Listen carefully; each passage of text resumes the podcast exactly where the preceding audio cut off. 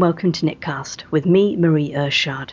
My special guest for this edition is the designer Mags Kandis. Her latest book is called Gifted Lovely Things to Knit and Crochet, and that's out today.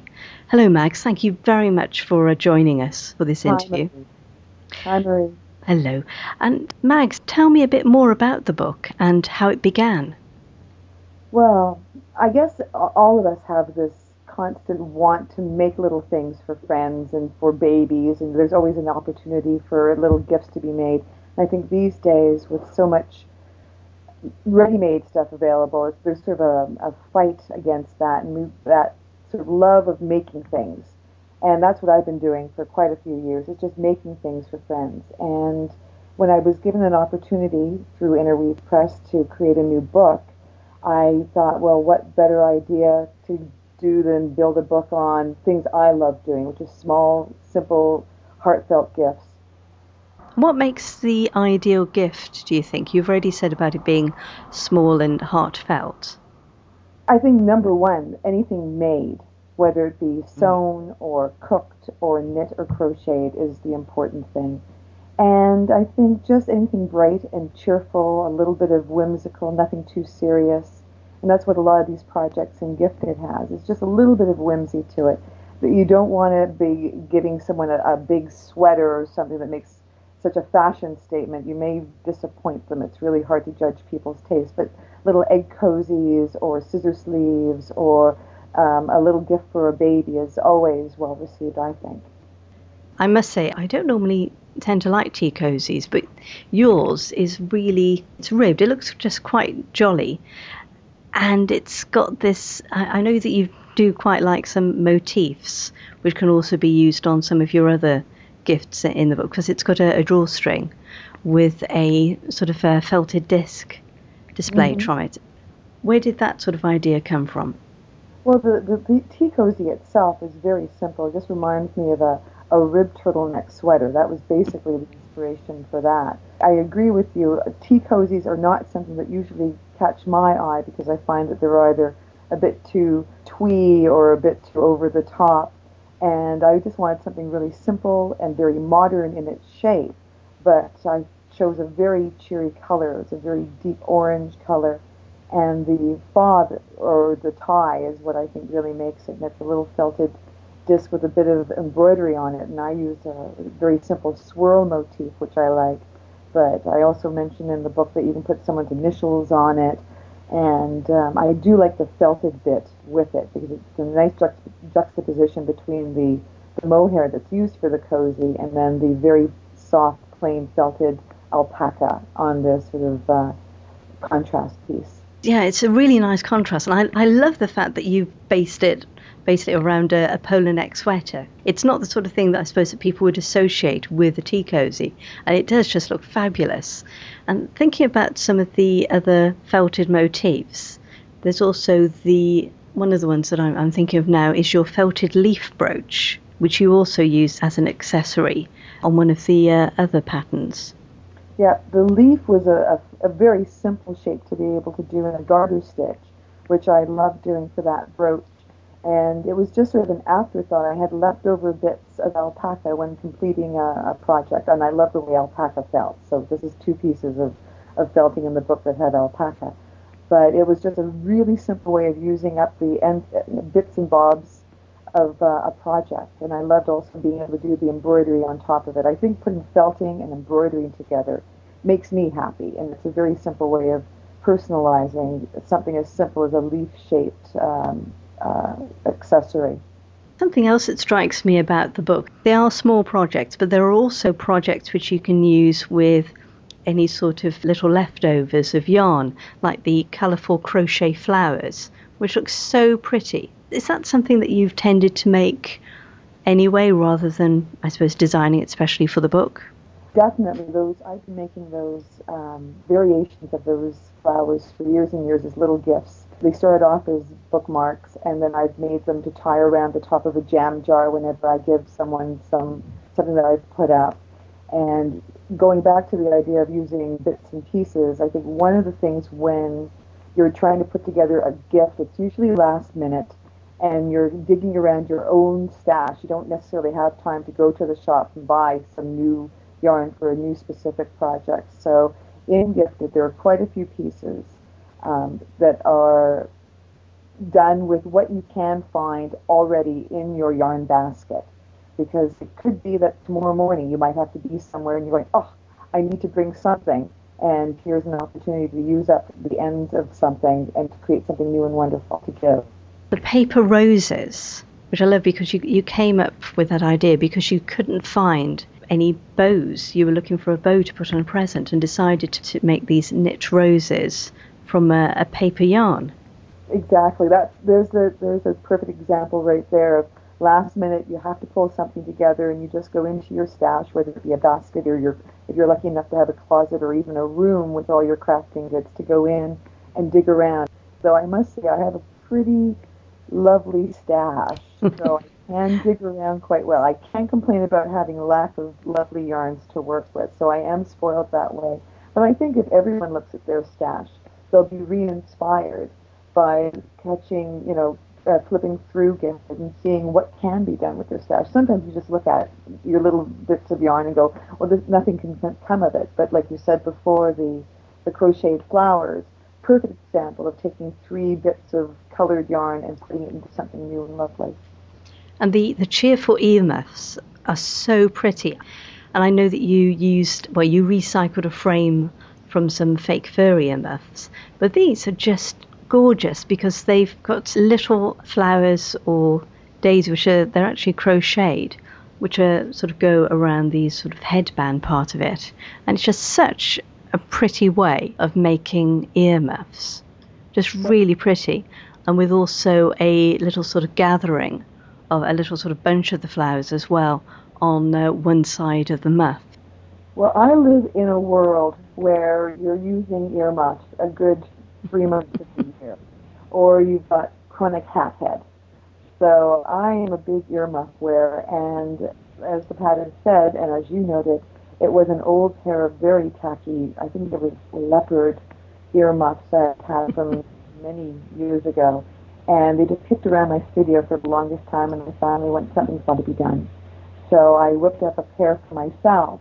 And then when the gifted came along as a book opportunity, I sort of retweaked it and made it really fun. And you were saying the, there's little, I call them danglies, they're little dangly flowers that come off one side.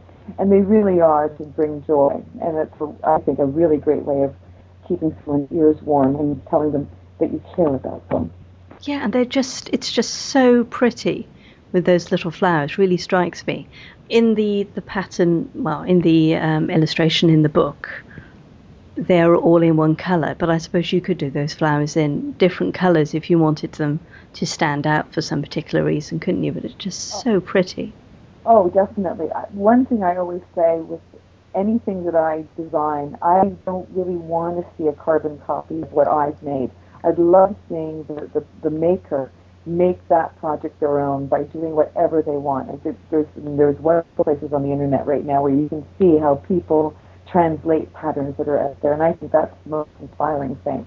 Yes, is that Ravelry you're talking about? Yeah, I love seeing how people retranslate what I've designed. I mean, it just boggles the mind how creative knitters are out there. It's also really inspiring as well if you're thinking of knitting a pattern to see what other people have done it done with it because you, you may have your own ideas which you're kind of thinking, well, how would that work out? But it's also it's just great to see what other people have done as well, because you might think, oh, I didn't, th- you know, I hadn't thought about doing that, and then that sort of encourages you to do something different again.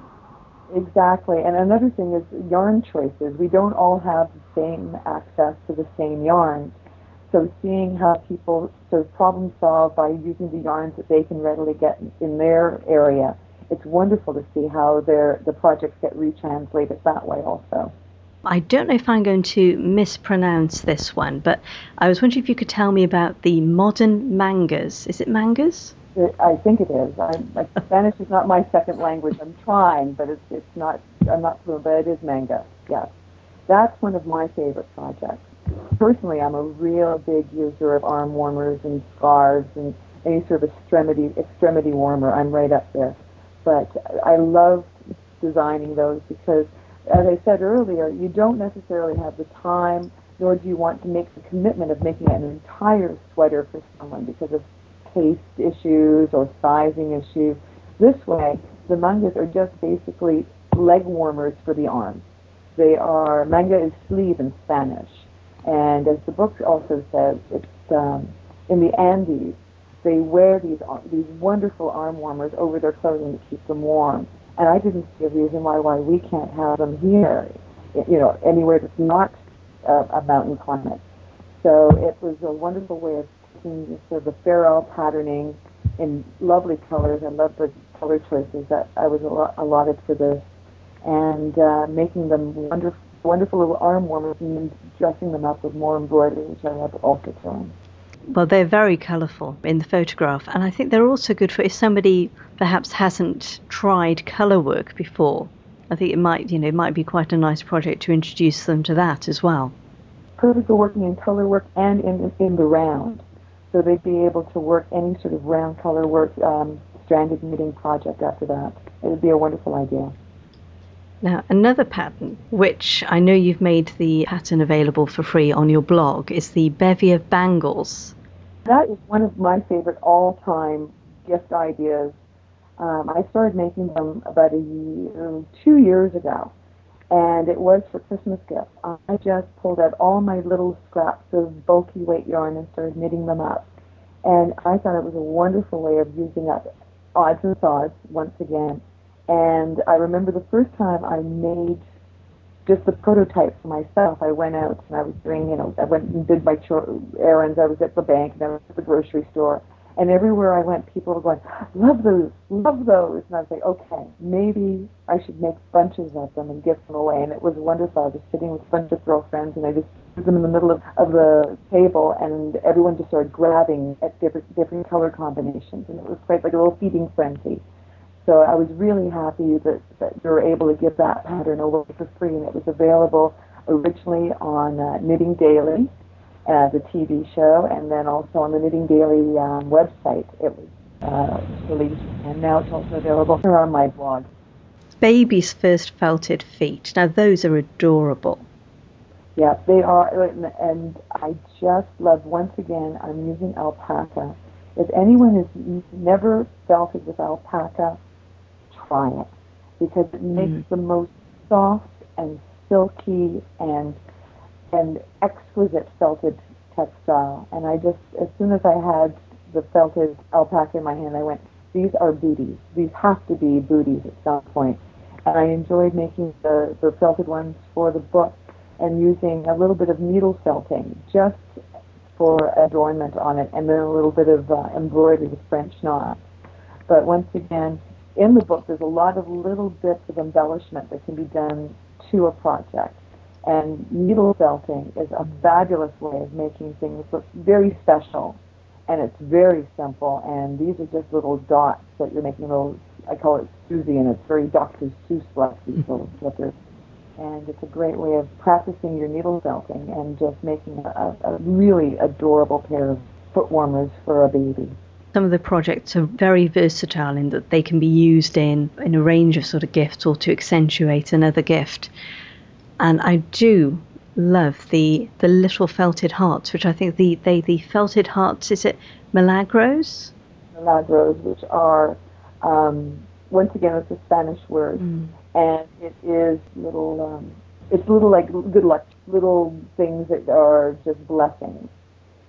So with the um, with the felted milagros, they're little hearts. They are just a little gift that can be given, and they really have no other purpose but that they're just a heartfelt gift. And once again, it's a great way to, of using just grams, a few grams of yarn, and a little bit of stuffing.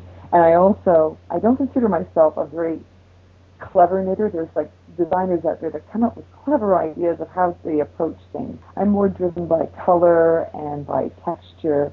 And I have to say, these milagros, when I first came up with the pattern, I thought they were knit so interestingly. I, I just sort of patted myself on the back, which is seldom what I do when I'm, I'm designing.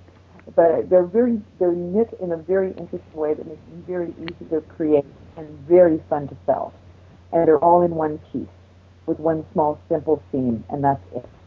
So the shaping is very, very easy. They're a really pleasing shape while felted as well. I mean, I know there are various styles of hearts, but they're just really pleasing and rounded. There's a sort of naturalness to them.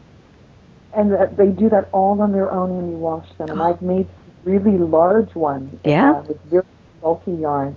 And um, on my blog, I actually have one that I showed. I made a little, um, it's a door hanger Yeah. that says shush on it. and I, I put it on my office door when I wanted not be disturbed. So it's a wonderful big red puffy heart with shush written. I think I suppose you could perhaps make a really big one and have it as a cushion. Oh, I'd love to see it. If that shows up on Ravelry, I'll be so happy. I'm just looking at one of the ideas in the book is to make a door hanger with I think it's about five of them in different shades, sort of spaced apart with sort of little silver beads, which again is just a really pretty idea. It was, once again, that was like an afterthought for the whole book. Yeah. There was a bit of an issue there. I wasn't filling enough pages at one point because all I was doing lots of projects, but they were all very small and they weren't taking up much space. And it was like, okay, what else can we do with what we already have? Which was a great way of sort of the way I approached the book. What can we build with what we have in our basket? And I created each one of those hearts is from the leftover yarn from the um, the modern mangas from the arm warmers, and then the beads are the leftovers from the the crocheted scarf. Um, we haven't mentioned, but it's just a very open work crocheted scarf in a very lovely gold ribbon that's fringed with um, little scallops of silver beads. It's the gilded mesh scarf. That's it. That's it. And those are the beads that are, are scalloping it along the bottom of that one. So the that hanging project is an absolute example of see if you dig around, see what you can make. I know you were saying about uh, using leftovers and also using perhaps things where something's gotten accidentally felted or you've had to felt something. You've got um, two different kinds of egg cozies in here, one of which are the cut and sew egg cozies. It was a great opportunity to. It was gifted. We decided to throw in a few little small sewing projects because I, I'm known basically as a knitter, but I love to crochet. I love to sew. There's also a few food ideas in there. Oh yes, that, that that's another question. Yeah. Later. And it was just a way. This is this is what I normally do. I'm going to whip up something. It's and it's what I have time for and what I have around. And the egg toes, the, the cut and sew ones, I made a whole slew of them over the holidays for friends because they were old sweaters that had unfortunately been attacked by moths that I had felted. So I have this big Tupperware bin full of felted bits, and I cut up these sweaters to make these little egg cozies. I just thought it'd be sweet things. Once again, I live in a very cold climate for three months of the year, so things like egg cozies make great sense in the middle of January here. So I was looking them up and using them as a as an opportunity to use up all the scraps I have. I've gotten very conscious of how much my carbon footprint is and how much waste I make and how much I do not use things. So I really try to reduce, reuse, and recycle as much as I can in everyday living, and that includes in my making of things also. One of the things I love about these cut and sew egg cozies is that they look like little wizard's hats because they're sort They of do. tall and pointy. They do, they do. They're very, they're very sweet on their own. You don't even have to use them. I, I know um, a friend of mine asked me to make a few so she could gift them because she didn't have time to make any, and she actually sent me a picture of uh, the intended having them on little. She had these little ceramic ducks on her shelf, and the things now sit as little hats on her duck. So I mean, you know, if it's not intent, I mean, if it's not an egg, it's fine. Put it on a duck. That's fine by me. As long as it brings joy, because that's all in all. All you want is the intended to have joy with the gift that you give them. So there you go. Yes. And as you were saying, there are recipes in the book as well for things like spicy Mexican hot chocolate is one of them. Yes, that's one thing that we swear by around here, and it's basically just basic old hot chocolate, but there's a little bit of heat added with a bit of chili pepper and some cinnamon sticks. So it's it's a grown-up version of hot chocolate, and I think once you try it, it's great.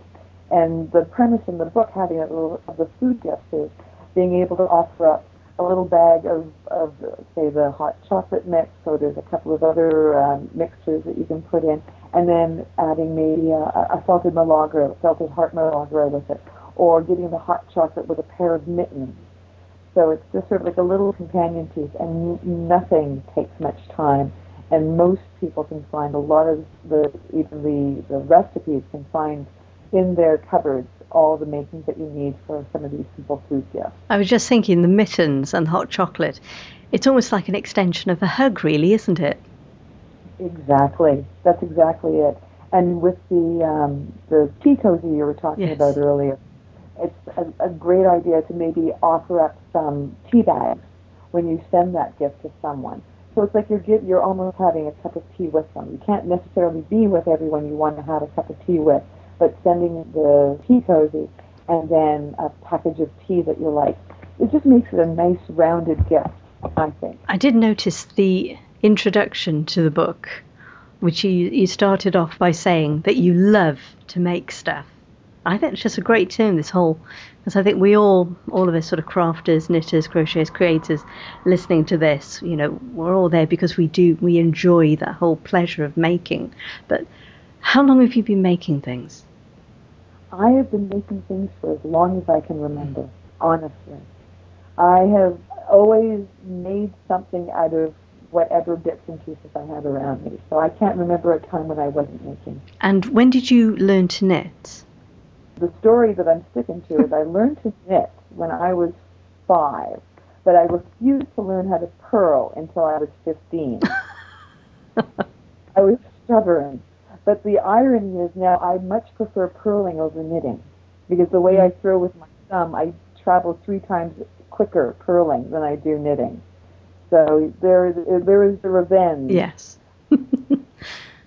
Why did it take you so long to learn to purl? Do you think? I had absolutely no idea. But between learning to knit and learning to purl, I was a big crocheter and ah. a big ah. embroiderer. So I yes. did not fill those ten years with nothing. Oh no. lots, lots of garter stitch scarves and a bunch of crocheted and, and embroidered things. I could never purl. When I was a child, that was the one thing I couldn't do with knitting. Well, I also couldn't cast off, but I just couldn't purl. And then I think uh, when I picked up my knitting needles again, which was about, um, oh, it was when I was 29, so nearly 10 years ago, I then taught myself how to purl with instructions off the internet. And I remember thinking, this isn't really that hard. Why did it take so long? Such a strange yeah, thing. Maybe it is. There's something in, inherently overwhelming about purling. I have no idea, but do you enjoy purling now? Um, I don't mind it. See, to So yeah, so you've been knitting since you were five, but when did yeah. that start to turn into designing and into a career?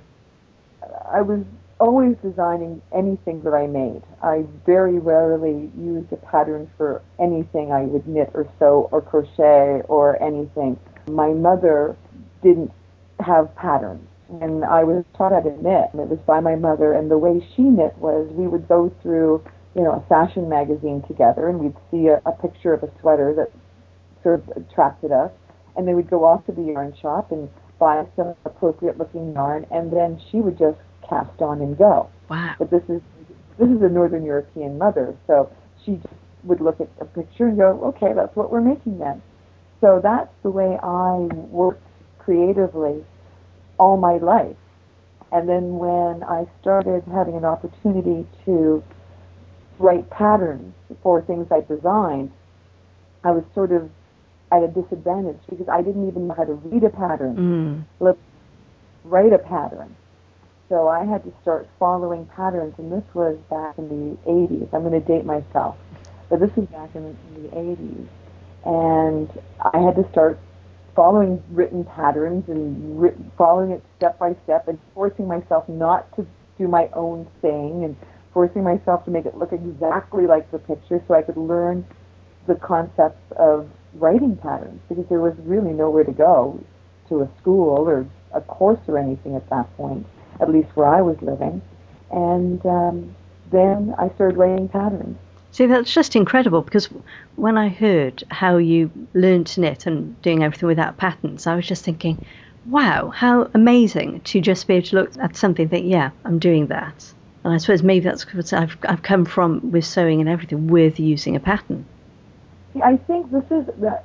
I don't want to get over political at this point, but I do have a theory on, and it's it's actually getting better now. And I think with with um, knitting communities out there, I think there was a long time where we felt that we had to follow a pattern because we had to do it right. Yes. We couldn't do it wrong. And I, fortunately or unfortunately, was raised in a way where there is no right or wrong. You just sort of do mm. it. There's like a fearlessness that you don't have to, if, if, as long as you're happy with the outcome, then it's right. You may follow a pattern perfectly, but if you're not happy with the outcome, if it doesn't fit right or it's not exactly as you anticipated it, then it's wrong, no matter how perfect it is. So I really do think there was a big chunk of time when um, we really felt we had to be right in following a pattern, whether it be sewing or knitting or crocheting. And I think now, in the past, oh, three or four years, I've really noticed a more loosening up, a more of a, you know, I like that pattern, but I want to do this neckline with it, yeah. and more of a fearlessness, which I really appreciate because there would be times when I'd be offering a workshop where someone would keep on asking me, "Well, is this right? Is this right? Am I doing this right?" And I'm going, "You know, if you're happy with it, then it's right." Exactly. And that that's all that matters, isn't it? Exactly. The way I do it, you know, someone would ask me, "Well, how do you do it?" And I'm going, "Well, this is the way I do it because it works for me." But you need not follow how I do it. Like try it if it works for you, great, or figure out a way that you like doing that makes you happy. Because in the end, if you're not having fun making whatever it is you're making, why bother? Yeah, you may just as well give up, mightn't you? I mean that that whole fear of getting something wrong can be really disabling for people and I think it's well it suppresses creativity because you feel that you can't go anywhere because you're just restricting yourself. And the one wonderful thing about dealing with knitting and crocheting, and I've done this recently, I've been doing this, you aren't destroying the fa- fiber as, say, with fabric. Once yes. you cut that fabric, that fabric is cut. And then you are limited in what you can do. But in the last couple of months, back to this reducing, reusing, recycling, I've been digging through my closet of sweaters that I don't wear any longer and they're lovely yarns. And I've been ripping them down, frogging them, and then washing them and skeining them and hanging them to dry, and I have new yarn again. So anyone who's scared to do anything when it comes to knitting or crocheting, where's the fear? If you don't like it, you rip it out and you start again. And I think there is far more of, um, of an appreciation that we can do that with our craft unless you felt it. Then, then well. you know, up and do something else. I was going to say yes, you're slightly restricted if you felt it. You can't but unravel it, but you can do something else with it. Yes. you can just tear it down and start all over again, and you get the joy of recreating with that same yarn that you loved the first time around the happiness in it. I was going to say that is one of the things I do love with knitting. It's like unlike life where you can't always undo a mistake. You can always undo a mistake with knitting. oh, exactly. Exactly. And then you make a cup of tea and start all over again. Yeah. what would you say are the hallmarks of a Mags Kandis design, if there are any? Uh, well, I'm almost always told it's it's um, color. The way I put colors together, it's very important to me. I love playing with color. I get excited to this day when I see colors playing off of each other in ways I've never seen before. Um, definitely adding little embellishments and making them personalized by adding stitching or applique after the fact. Like once the the project is off the needles is not necessarily the end of the project for me. I love doing more to it. And I would say that's probably what people would think of when they see a Mags Kandis design. to a lot of people, you are still closely associated with Mission Falls, even though you're no longer involved with the company. But how, how did Mission Falls come about and how did you get involved with it? Well, my standard line has always been we started, me and my partner started Mission Falls because basically I had no marketable skills. So if I wasn't going to make my own business, I really wasn't going to go out and be able to be hired by anyone. But honestly, in, in, in, in truth, it was, I was involved with um, a company in Toronto, Canada at the time. And it was the Woolmark Bureau, and they were the wool marketers, the global wool marketers. And they gave me an opportunity of uh, making uh, an introduction to a company in Brazil that was producing yarn and was looking for a North American distributor. And it just happened at that moment. I was like, you know, this sounds like something I could do. Because at that time, I was doing ready to wear and small limited lines for um, better boutiques in uh, Canada. And I was being discontinued right, left, and center from mm-hmm. yarn companies. And I would, you know, have a whole line and that was all ready to go, and I was already having it sold by my sales reps. And then I wasn't able to produce it because the yarn was not available. So I thought, what better way of making sure that I could have the yarn to produce what I wanted than uh, being a yarn distributor? And unfortunately, that is a whole big kettle of fish on its own. So mm, yes. I gave up the ready to wear and focused solely on um, making patterns and uh, developing yarns and uh, having it available primarily in Canada to begin with and then it moved into the states, and then it became global, and then it was like a big, big to do. So yes, it was the little yarn company that could. and what kind of effect does that have on you? You know, when you, you started thinking, right, well, I'm going to have, you know, be my own distributor, and then, as you say, it goes global, and it's suddenly this big deal. Well, I, I mean, it's a wonderful thing. The thing was when we started Mission Falls, which was almost 20 years ago now. It's I think it's 18 years that we started the label. No one was really knitting.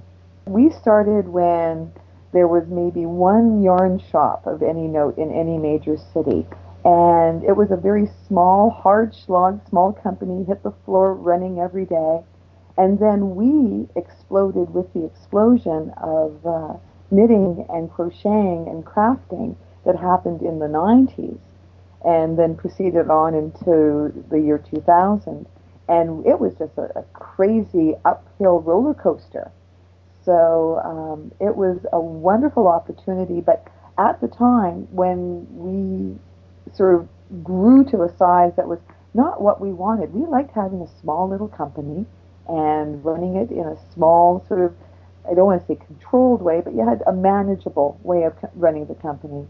And it was all of a sudden yarns were being, you know, um, backlogged because of dyeing problems, and our orders were so massive, they were overwhelming. It was a very tough time for a while there when we grew to the point where it was not fun anymore. So that's how uh, we got to the point where we decided that we were going to close up, and it wasn't fun anymore. We weren't waking up every morning being happy to be at Mission Falls, which was what we wanted. Then we decided to close our doors, but uh, at that time, CNS Yarns, a company in Montreal, was looking to get into hand knitting yarn, and they con- uh, contacted us, and we worked out an arrangement where they licensed, and they have been for the past five years, licensed the, the use of our name, and uh, they've continued on with the Mission Falls label. That must be quite an emotional thing that when something starts out as your baby and then it's no longer bringing you pleasure anymore. Well, it's true, but after a while, honestly, it, it was many years that you have to think back that it was a baby. Mm-hmm. It really was, it was a business. And the things that I enjoyed about the business was the designing part. And I'm still able to do that. And it's just nice knowing, I guess if you want to think of it as a child, it went on and it went off to university. And it's doing just fine. That's a great that's, analogy. Thank God it's gone. now we take that room and turn it into my room. so it really wasn't hard um, at the time. It was the one wonderful thing of being basically unemployable, but I, I have the skills is that I'm very used to creating my own um, way of employment, and I love what I'm doing now, and uh, I like the prospect of not having to be tethered to one big concern, which Mission Falls was, and now I can do lots of little things that bring me great joy and inspire me to do even different things. Now, talking of different things, I know you recently started a blog. How did you get into blogging? I was basically uh, like a lot of people, a lot of designers that I know got into it. They originally got into it as a way of marketing. I mean, you have to say that because I'm really quite a private person. I don't want people to really know everything about me, but there's certain parts of my life that I love being able to share. And it's the making of stuff. And I also really enjoy being able to share other websites or other designers, or quite often I'll share a book that I've I've recently bought that may or may not have anything to do directly with knitting, but usually has something to do with design. And I think it's a great opportunity to be able to keep in touch with people that enjoy my work. And as I said, it started off sort of as a marketing tool, but now it's a sort of a, a great way of, like I said, communicating with people that I know enjoy not only what I knit, but also possibly what I sew or garden or cook.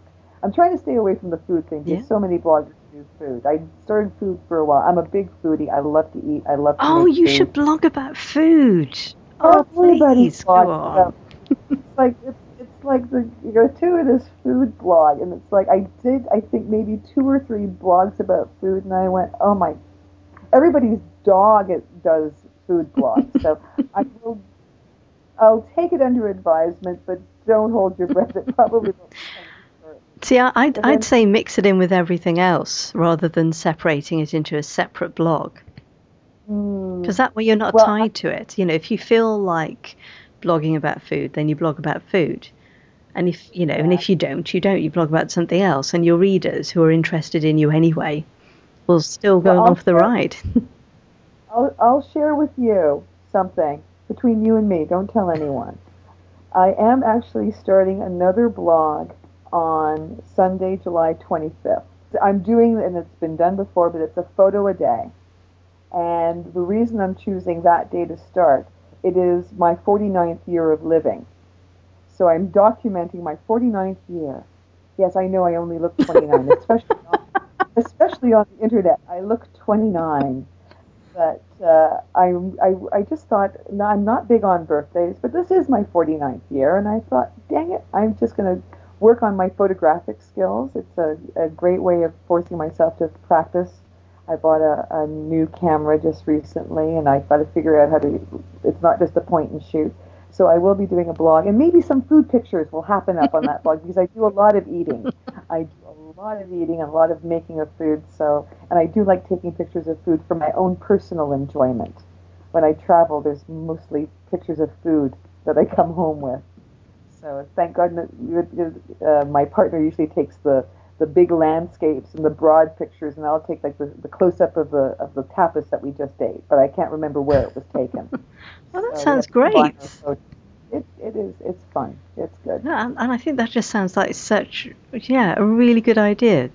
You know, I did try once thinking, oh, I'll take a picture a day, and I, I don't think I could even do it for three days.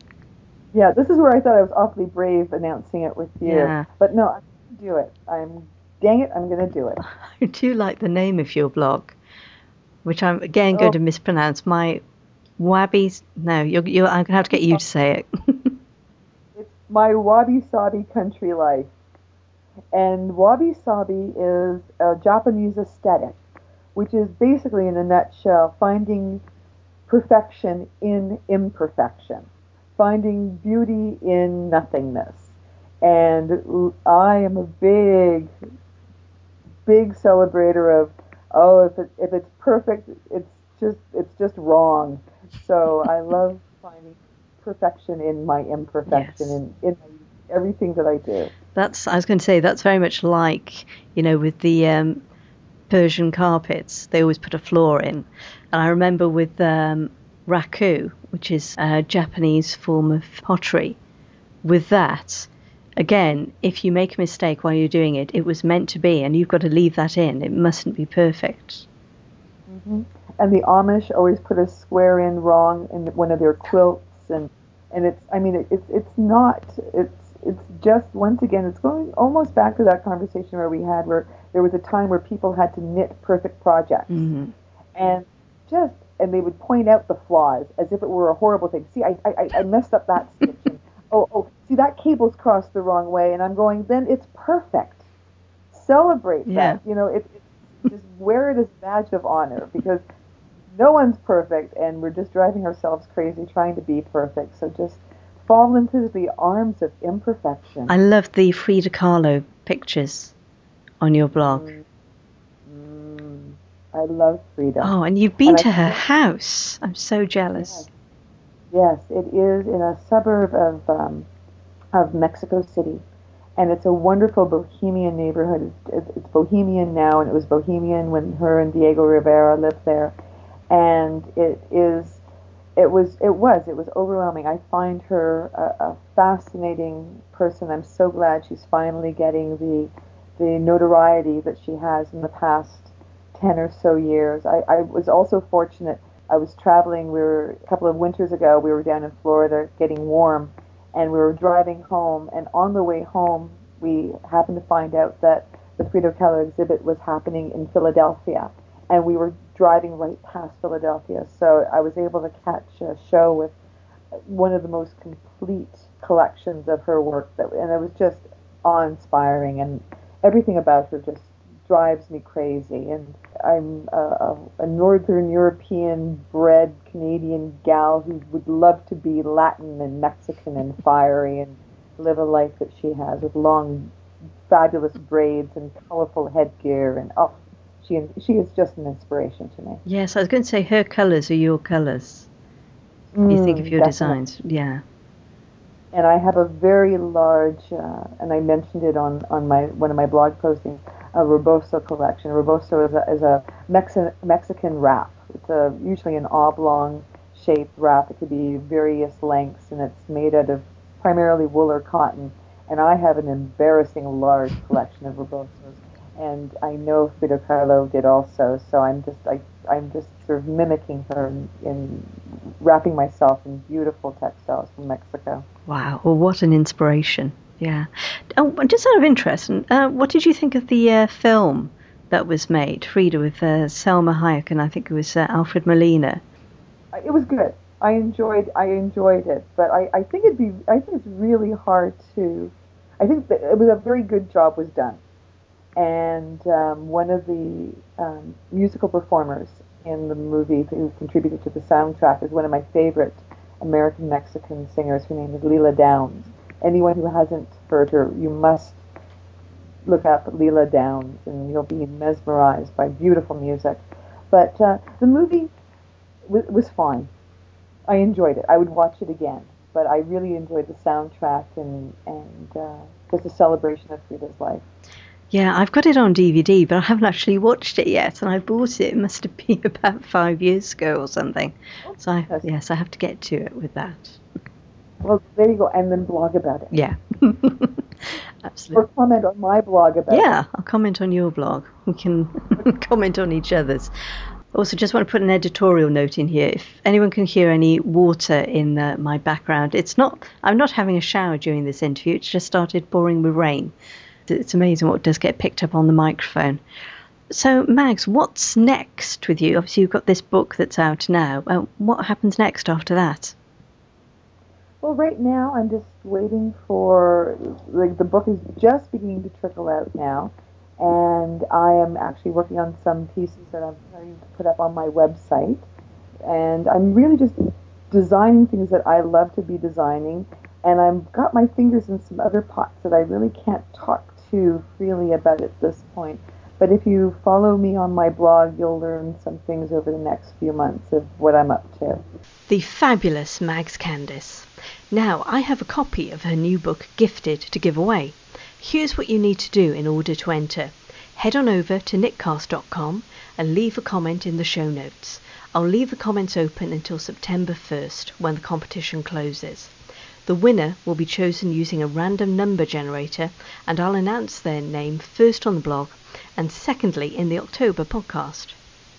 For UK listeners, Search Press are offering £2 off the cover price when you order the book from them using a special code, which you'll find again in the show notes. Some of you signed up to my email update list on Yahoo. Well, I'm changing from Yahoo to an email sent out by FeedBurner, so you'll need to subscribe to the new service if you wish to receive updates. Now, the link to the new service will be over on knitcast.com. Well, I'm Marie Irshad, and that was Knitcast. Thanks for listening.